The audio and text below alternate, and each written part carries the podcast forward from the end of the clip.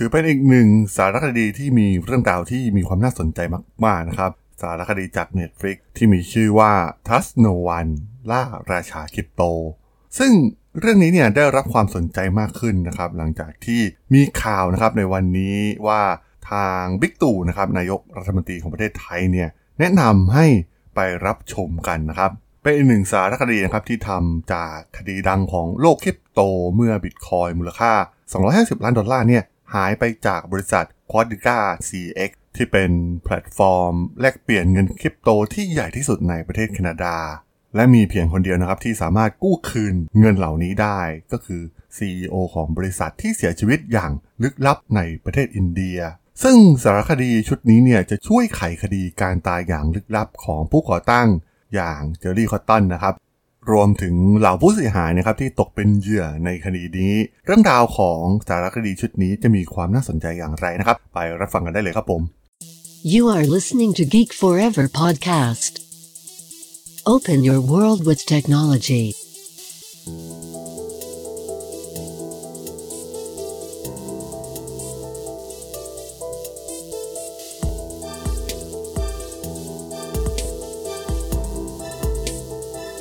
This is Geek Talk.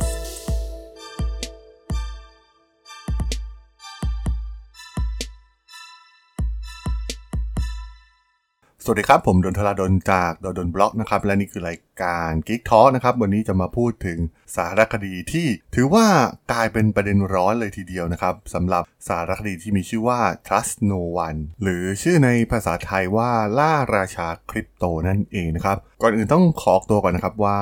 พอดแคสต์ใน EP นี้เนี่ยจะมีการสปอยล์เนื้อหาบางส่วนของสารคดีชุดนี้นะครับหากใครต้องการที่จะไปรับชมกันเองก็สามารถข้ามไปได้เลยนะครับ ผมต้องบอกว่า เป็นอีกหนึ่งสารคดีที่ถ่ายทอดเรื่องราวของโลกคริปโตด้านมืด ได้มีความน่าสนใจมากๆนะครับ เป็นการยกตัวอย่างเคสที่เกิดขึ้นเคสหนึ่งในแพลตฟอร์ม การแลกเปลี่ยนเงิน สกุลเงินดิจิตอลของประเทศแคนาดานะครับ ซึ่งถือว่าเป็นแพลตฟอร์มที่ใหญ่ที่สุดที่มีชื่อว่า Quadriga CX ซึ่งถ้าใครติดตามเรื่องราวของโลกคริปโตเองเนี่ยตั้งแต่ก่อกำเนิดขึ้นมานะครับ มันมีปัญหาเหล่านี้เกิดขึ้นหลายครั้งมากๆนะครับ ปัญหามันไม่ใช่เรื่องของเทคโนโลยีพื้นฐานของมันอย่างบล็อกเชนนะครับ ส่วนใหญ่ปัญหาที่เกิดขึ้นเนี่ยจะไปเกิดกับส่วนของแพลตฟอร์มซะมากกว่านะครับ โดยเฉพาะแพลตฟอร์มที่เป็นแพลตฟอร์มการแลกเปลี่ยนสกุลเงินดิจิตอลในหลาย ๆ ประเทศนะครับ ซึ่งมีเกิดเหตุแบบนี้เนี่ยหลายครั้งแล้วนะครับ ซึ่งก็ต้องยอมรับกันจริง ๆ นะครับว่าหากเราต้องมีการพึ่งไปยังแพลตฟอร์ม Exchange เหล่านี้ มันก็คือไม่ใช่โลกของ Decentralized ที่แท้จริงนะครับ ราะว่ามันมีคนคอยควบคุมสิ่งต่างๆ อยู่ ซึ่งควอดิก้า 4x เนี่ยก็เป็นเช่นนั้นนะครับ เพราะว่าพวกเขาคอยควบคุม transaction ต่างๆ ที่เกิดขึ้นในแพลตฟอร์ม โดยมีพวกเขาเป็นตัวกลางนะครับ ซึ่งมันขัดกับ พื้นฐานของโลกคริปโตเหล่านี้นะครับ ที่ต้องเป็น decentralized ไร้คนกลางแต่ก็ต้องบอกว่ามันทำเพื่อความสะดวกนะครับ ในทุกๆประเทศก็ทำกัน ซึ่งเมื่อมีคนมาคอยควบคุม เพราะฉะนั้นมันก็เกิดปัญหาเดิมๆนะครับ มันก็ไม่ต่างจากระบบแบงค์ที่เราใช้กันอยู่ เพราะมันมีคนกลางคอยควบคุม คนกลางเนี่ยอาจจะเป็นมิจฉาชีพก็ได้นะครับ อย่างที่เกิดขึ้นกับ c l o t i c a CX นั่นเอง ซึ่งสารคดีเนี่ยมันก็พูดถึง ตามชื่อนะครับ Trust No One มันแทบจะเป็นกฎข้อสำคัญเลยก็ว่าได้นะครับ ในโลกของคริปโตหรือ Bitcoin ก็คือการอย่าไว้ใจใครเลยนะครับ แม้ผลประโยชน์ตอบแทนของสกุลเงินเหล่านี้เนี่ยมันจะมหาศาล แต่มันมีโอกาสที่จะทำให้มันสูญเสียจนแทบหมดตัวเลยก็ได้นะครับ จากปัญหาการช่อโกงมากมายที่เกิดขึ้นรวมถึงเรื่องความปลอดภัยนะครับ เราก็ต้องเก็บพวกวันเลทต่างๆเนี่ยให้ดี ซึ่งมันฉายภาพคล้าย ๆ กันทั่วโลกนะครับว่ากลุ่มคนกลุ่มแรก ๆ ที่เข้าไปสู่โลกคริปโตเหล่านี้เนี่ยมันเป็นคนรุ่นใหม่ที่พร้อมจะมาเปลี่ยนโลกนะครับ แล้วก็ไม่เชื่อถือระบบการเงินแบบเดิมๆนะครับที่มีศูนย์กลางคอยควบคุมอยู่แต่ทั้งที่จริงแล้วเนี่ยกลุ่มคนเหล่านี้เนี่ยก็คือกลุ่มคนศูนย์กลางที่คอยควบคุมสิ่งต่างๆ ในโลกคริปโตอยู่เช่นเดียวกันนั่นเองนะครับ ซึ่งมันเป็นเรื่องที่ย้อนแย้งเป็นอย่างมาก ซึ่งสารคดีชนิดเนี่ยได้ตีแผ่เรื่องราวที่เกิดขึ้นตั้งแต่การก่อตั้งยุคแรกๆนะครับ ที่ทางเจอรี่เองเนี่ยสร้างแพลตฟอร์มขึ้นมามีคนใช้เพียงน้อยนิดนะครับในช่วงแรก ๆ ของการเกิดขึ้นของ Bitcoin ตั้งแต่ช่วงปี 2013-2014 ครับ จน เริ่มบิตคอยน์บูมขึ้นมานะครับในปีช่วงปี 2017-2018 ราคาพุ่งสูงขึ้นอย่างรวดเร็วเนี่ยก็ทำให้แพลตฟอร์มของเขาเนี่ยมีเงินสะพัดอยู่ในแพลตฟอร์มมหาศาลนะครับเป็นพันล้านดอลลาร์สุดท้ายเนี่ยเขาก็สามารถกลายเป็นแพลตฟอร์มที่ใหญ่ที่สุดในประเทศแคนาดาได้สำเร็จ แต่ความน่าสนใจของเรื่องนี้ก็คือ มันชี้ให้เห็นถึงภัยที่สำคัญนะครับในการพึ่งพาแพลตฟอร์ม แลกเปลี่ยนเหล่านี้ เพราะมันต้องพึ่งคน ที่คอยควบคุมอยู่ แม้เขาจะมีชื่อเสียง ดูดีขนาดไหนวงการนะครับ มีเป็นไอดอลเป็นคนที่พูดอะไรออกมาก็หล่อไปหมดนะครับ ซึ่งมันคล้ายๆกันแทบจะทั่วทั้งโลกนะครับ ที่กลุ่มคนรุ่นใหม่เหล่านี้เนี่ยกลุ่มคนที่เข้าไปแรก ๆนะครับ แล้วก็สามารถเห็นโอกาสในการสร้างแพลตฟอร์มเหล่านี้ แล้วก็เติบโตในหลาย ๆประเทศนะครับเราจะเห็นได้มีเศรษฐีมากมายนะครับที่เกิดขึ้นจากวงการนี้แม้กระทั่งในประเทศไทยเองก็ตามนะครับ แต่สารคดีชุดนี้เนี่ยมันมีความซับซ้อนยิ่งขึ้นนะครับ เพราะว่ามันเกิดการเสียชีวิตของผู้ก่อตั้งอ้าวแล้วจะเกิดอะไรขึ้นนะเพราะว่าเงินทั้งหมดเนี่ยเขาเนี่ยมีกุญแจที่สำคัญในการปลดล็อกเงินให้ออกมาได้นะครับ ซึ่งเมื่อเขาเสียชีวิตไปเนี่ยก็ไม่มีใครที่สามารถที่จะนำเงินที่เหล่าลูกค้าเนี่ยนำไปฝาก เอาออกมาได้นะครับ นั่นทำให้เกิดการรวมตัวของกลุ่มผู้เสียหายนะครับ มีหลายคนในเรื่องนี้นะครับที่เรียกได้ว่าต้องใช้เงินเก็บทั้งชีวิต บางคนก็ขายทุกสิ่งทุกอย่างนะครับ เพื่อมาวางเงินไว้ที่แพลตฟอร์มแห่งนี้ เพราะพวกเขาคิดว่ามันปลอดภัยนะครับ แต่ว่าผมมั่นใจว่าไม่มีแพลตฟอร์มไหนในโลกที่มีความปลอดภัย เพราะว่ามันเป็นแพลตฟอร์มที่เป็นตัวกลางเท่านั้นนะครับ ซึ่งเราผู้เสียหายเนี่ยก็รวมตัวกันนะครับ แล้วก็เข้าไปสร้างกลุ่มในแอปอย่าง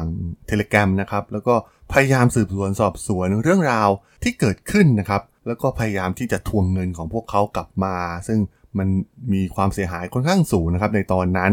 ซึ่งพวกเขาเนี่ยพยายามไล่ไปทีละประเด็นนะครับ ตั้งแต่ตั้งข้อสงสัยว่าเขาเสียชีวิตจริงหรือเปล่านะครับ หรือว่าเป็นการสร้างหลักฐานเท็จขึ้นมา สุดท้ายมีนักข่าวนะครับตามเข้าไปถึงประเทศอินเดียที่เมืองชายบุระนะครับที่ที่ทางเจอรี่เนี่ยเสียชีวิตก็ไปตรวจสอบ พบว่าสุดท้ายแล้วเนี่ยการเสียชีวิตเนี่ยเกิดขึ้นจริง รวมถึงเรื่องภรรยาของเจอรี่เองนะครับที่เข้ามาเกี่ยวข้อง เพราะว่าเขาได้มรดกต่างๆ มากมายจากเจอรี่ที่เสียชีวิตไป ซึ่งสุดท้ายเนี่ยรายละเอียดต่างๆเนี่ยก็สามารถลองเข้าไปรับชมกันได้นะครับ มันมีรายละเอียดปีกย่อยมากมายที่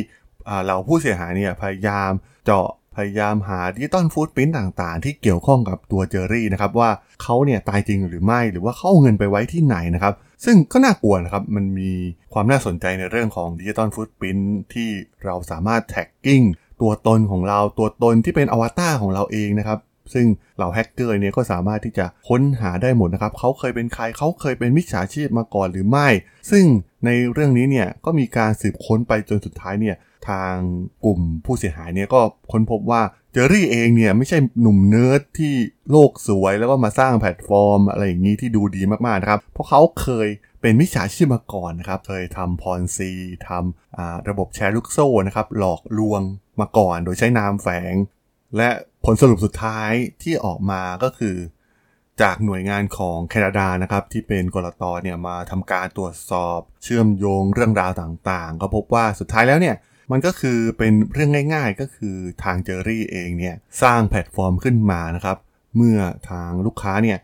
ทำการซื้อบิตคอยเนี่ยเขาก็ไม่ได้ไปซื้อจริง ๆ นะครับ แต่เขาเนี่ยจะเหมือนกับนำเงินของคนหนึ่ง โอนไปให้อีกคนหนึ่ง มันคล้ายๆกับแชร์ลูกโซ่นะครับ แต่เขาเนี่ยนำเงินเหล่านี้เนี่ยไปเดิมพันกับบิตคอยน์ซึ่งตัวเขาเองเนี่ยก็ไม่ได้เก่งในเรื่องการ trading สกุลเงินเหล่านี้เลยด้วยซ้ำนะครับ พอมีการสวิงของราคาบิตคอยน์ก็อย่างที่ทราบกันนะครับบิตคอยน์เนี่ยราคาค่อนข้างสวิงตอนแรกเนี่ยเขาคงมองว่าราคามันน่าจะพุ่งขึ้นแบบมากๆครับเพราะตอนนั้นเป็นช่วงที่ราคากำลังเติบโตขึ้นอย่างรวดเร็วมากๆ แต่มันก็มีการสวิงลงมานะครับนั่นทำให้เขาเสียหายจำนวนมหาศาลนะครับและเงินที่ทางลูกค้าฝากเข้าไปทำการซื้อเนี่ยมันก็เป็นหน้าจอหลอกๆนะครับเหมือนกับว่าลูกค้าเนี่ยได้ซื้อแล้วแต่ความจริงเนี่ยทางเจอรี่เนี่ย เอาเงินมาเพื่อเอาไปเดิมพันในการเทรดของเขาแทน เพราะว่าเขาหวังเงินก้อนใหญ่มากกว่านั้นนั่นเอง โดยให้แพลตฟอร์มมันหมุนโดยนำเงินจากคนที่ฝากเข้ามาใหม่ก็เวลาคนถอนก็เอาเงินคนที่ฝากเข้ามาใหม่เนี่ยเอาไปให้ มันคล้ายๆกับแชร์ลูกโซ่นะครับ ซึ่งบทสุดท้ายก็ไม่มีใครที่จะได้เงินคืนกลับมานะครับ และเงินทั้งหมดที่สูญเสียไป มันก็จมหายไปพร้อมกับการตายของเจอรี่คอตตัน ผู้ก่อตั้งควอดิก้า 4X นั่นเองครับผมสำหรับเรื่องราวของสารคดี Trust No One ใน EP นี้ ผมก็ต้องขอจบไว้เพียงเท่านี้ก่อนนะครับสำหรับเพื่อนๆที่สนใจเรื่องราวทางธุรกิจเทคโนโลยีและวิทยาศาสตร์ใหม่ๆ ที่มีความน่าสนใจก็สามารถติดตามมาได้นะครับ ทางช่อง Geek Forever Podcast ตอนนี้ก็มีอยู่ในแพลตฟอร์มหลักๆ ทั้ง Podbean Apple Podcast Google Podcast Spotify YouTube แล้วก็จะมีการอัปโหลดลงแพลตฟอร์ม Blockdit ในทุกๆ ตอนอยู่แล้วด้วยนะครับ ถ้ายังไงก็ ฝากกด Follow ฝากกด Subscribe กันด้วยนะครับ แล้วก็ยังมีช่องทางหนึ่งในส่วนของ Line แอดที่ a t h a d o n t h a r a d h o l สามารถแอดเข้ามาพูดคุยกันได้นะครับ ผมก็จะส่งสาระดีๆ พอดแคสต์ดีๆ ให้ท่านเป็นประจำอยู่แล้วด้วยนะครับ ถ้าอย่างไงก็ฝากติดตามทางช่องทางต่างๆ กันด้วยนะครับสำหรับใน EP นี้เนี่ยผมต้องขอลากันไปก่อนนะครับ เจอกันใหม่ใน EP หน้านะครับผม สวัสดีครับ